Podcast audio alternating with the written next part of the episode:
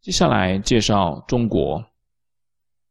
中国的地形，山区宽广，山地、高原和丘陵约占全国土地面积的2/3。中国的地形复杂多样，地势西高东低，呈现3个阶梯的分布。第一个阶梯是指西南部的世界屋脊，就是全世界平均海拔最高的青抗藏高原。第二阶段以昆仑山脉、祁连山脉、巴颜喀拉山脉、横断山脉为界，向东向北下降的一连串的高原与盆地。第三阶段是指在大兴安岭、太行山、巫山、武陵山一线以东的平原和丘陵。地理分布上有所谓4大高原、4大盆地、3大平原以及荒漠。其中4大盆地是指塔里木盆地、准格尔盆地、柴达木盆地及四川盆地。3大平原是指东北平原、华北平原及长江中下游平原。塔克拉玛干沙漠是中国面积最大的沙漠，也是全世界最大的流动沙漠。接下来我们看水文。其中河流部分，长江是中国亚洲的第一大长河，也是世界第3大的长河。黄河是中国第2大长河，也是世界的第7大长河。塔里木河是中国最长的内陆河流。湖泊部分，青海湖是面积最大的湖泊，也是最大的咸水湖。中国的降雨基本上各地差异很大，从东南沿海向西北内陆递减，基本上沿着秦岭、淮河一线划分为750毫米等降水量。根据年降水量的多少，可以划分为湿润地区、半湿润地区、半干旱地区及干旱地区。中国南北的气温相差也很大，在冬季0°C的等温线大致沿着秦岭、淮河一线分布。中国冬季温度最低的地方在黑龙江的漠河镇，夏季温度最高的地方在新疆的吐鲁番。接下来我们看常见形容中国地形的相关谚语。例如，在青康藏高原，人称1年无四季，1日见4季，主要是因为青康藏高原位于高地气候区，气温比同纬度的地方来得低，年温差小，但因为地势高，白天跟夜晚的气温相距非常的大，一天之内的气温变化就如同4季转换。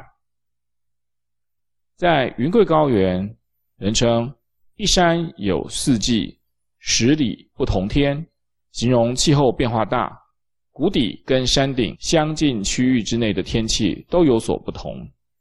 又说，天无3日晴，地无3里平，人无3两银，形容多雨、地形复杂及生活贫困。在黄土高原，人称人家半凿山腰住，车马多从头顶过。这是因为黄土的上下结构紧密，不容易破裂。人们为了适应环境而挖掘洞穴居住，形成高原上著名的窑洞居住景观。在东南丘陵，例如福建一带，人称8山1水1分田，就是在形容山多平原少。在西套平原，人称黄河百害，为父一套，又说1碗水半碗泥，就是指黄河的含沙量高，在各地到处造成泛滥灾害，唯有在河套平原部分，因为引黄河水灌溉，稻田密布，物产丰饶。在塔里木盆地，人称昭川皮袄武川沙，抱着火炉吃西瓜，那是由于日夜及年温差都比同纬度的地区来得大，一天内的气温变化就如同一年的季节变化。秦岭是长江流域和黄河流域的分界线，秦岭淮河一线是重要的中国地理分界线。在秦岭的北方，主要的气候属于温带季风气候，秦岭以南则属于热带和副热带季风气候。接下来我们看产业和交通。在中国的东半部属于主要的农业区，在秦岭淮河以北，主要的农作物为小麦、棉花和杂粮。秦岭以南则为稻米、茶叶、蚕丝。西半部在青藏高原、新疆山地以及横断山脉部分是属于高地气候，主要的畜牧类型是山木鲫鱼，以垂直方式来移动。农业的部分，在黄河中上游的部分，河套平原分为前套、后套与西套，俗称塞上江南。塔里木盆地的边缘为绿洲灌溉农业，著名的水利设施有坎儿井引地下水灌溉，主要的作物为稻、麦、杂粮、棉花与瓜果。中国有三大工业基地，分别属于环渤海、长江三角洲及珠江三角洲。三大经济带是指东部、中部及西部，并且有6大经济特区，分别为深圳、珠海、汕头、厦门、海南岛及新疆维吾尔自治区的克什，其中克什是最晚成立的。中国世界遗产名录。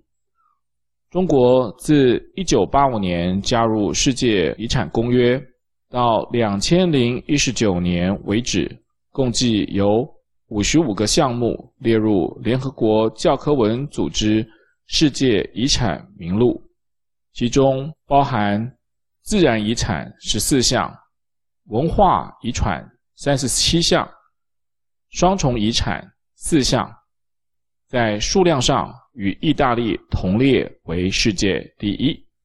山东省的泰山是中国第一个被承认的世界遗产。那么以下的部分详细内容请各位参照研读。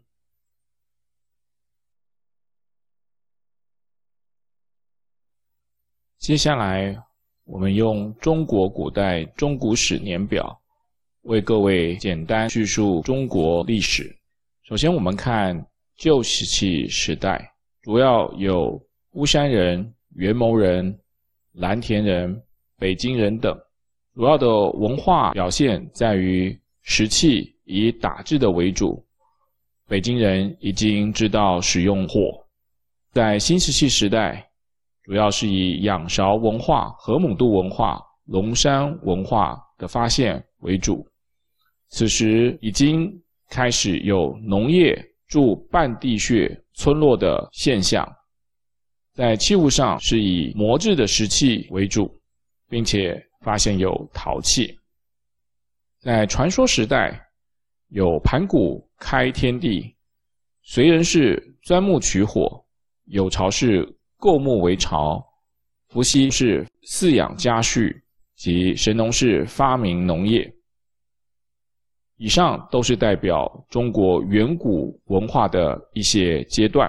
之后中国的历史从黄帝开始就比较有系统的记载，中国的王朝夏朝开始成立，其中二里头文化是夏朝存在的证明。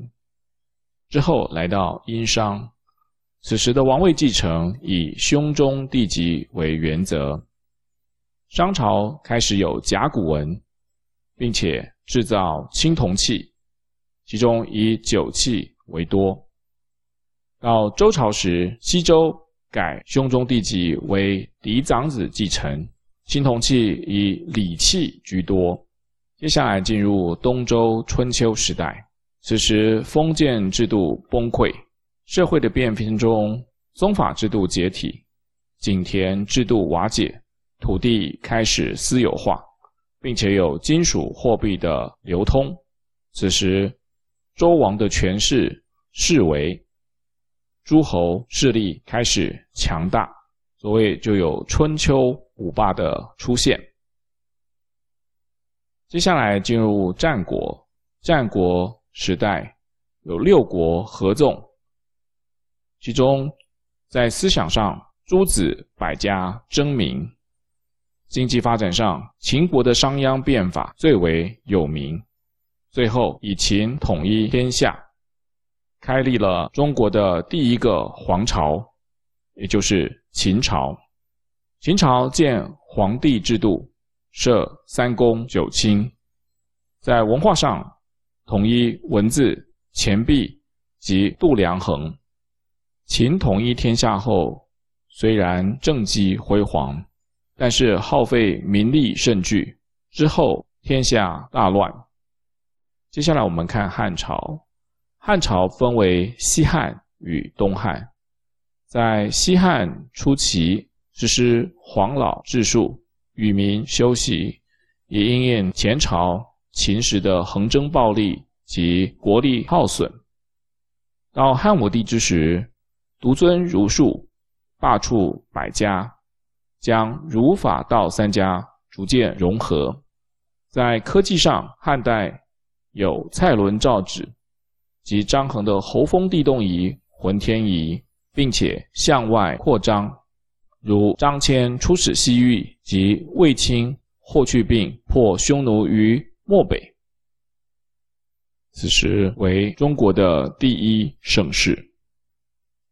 接下来我们看魏晋南北朝，曹丕篡汉建立魏朝，陈群建议实施九品中正，造成上品无寒门，下品无贵族。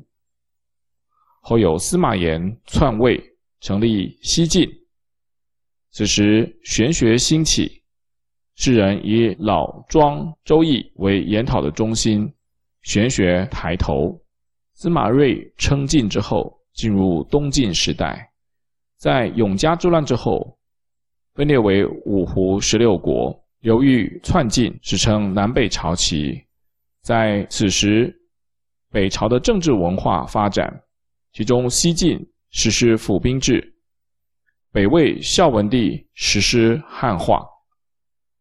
之后权臣杨坚篡南北朝的北周，继而统一全国，建立了隋朝，并开通了无锡到苏州之间的运河。同时在文化上也创科举制度，并且发明雕版印刷术。接下来是唐朝，唐朝是中国的第二盛世，由李渊所开创。在政治上平定东西突厥，与中亚、西亚的思路相通，最远势力曾抵达当时的波斯。文化发展上承袭隋朝的科举制度，并将造纸术经由大石向西传。同时间，玄奘赴天竺求经，保存了许多佛经。而在经济社会上，使用飞钱，也就是类似今日的汇票，并且实施租庸调法。接下来是宋朝，宋朝的特性为强干弱枝，重文轻武。其中在社会发展上，海外贸易兴盛，瓷器大量的出口。宋代的瓷器以汝窑、定窑、钧窑而闻名。文化上，儒学逐渐的复兴，并且由新儒学也就是所谓的理学蓬勃发展。此时印刷术有重大的变革，从过去的雕版印刷发展为活字印刷，更加方便出版物的流通。接下来是元朝，元朝是中国历史上版图最大的一个朝代，其中蒙古有3次西征。接下来我们看明朝，明朝也是最后一个汉人所建立的朝代。在明朝，中国的资本主义开始抬头，与西方国家贸易兴盛。接下来我们看清代，清代的前期历经顺治、康熙、雍正、乾隆，号称为清代的盛世。主要的武功有平定三藩及平定台湾，但是也因为禁海令断绝与西方交流，造成中西科技的水准差异加大。到了清代后期，主要是以鸦片战争爆发之后，西方列强侵略中国，逼迫清廷签订不平等条约，在中国谋取经济利益。清廷也曾经力图振作，其中以自强运动为首，开始新政与西化，但其结果于中日甲午战争失败，并与日本签订马关条约，割让台湾。之后又有以康有为为首百日维新，但后遭慈禧太后所领导之戊戌政变失败。之后由同盟会所领导革命，于1911年推翻满清，建立中华民国。自此，中国进入民主共和国时代。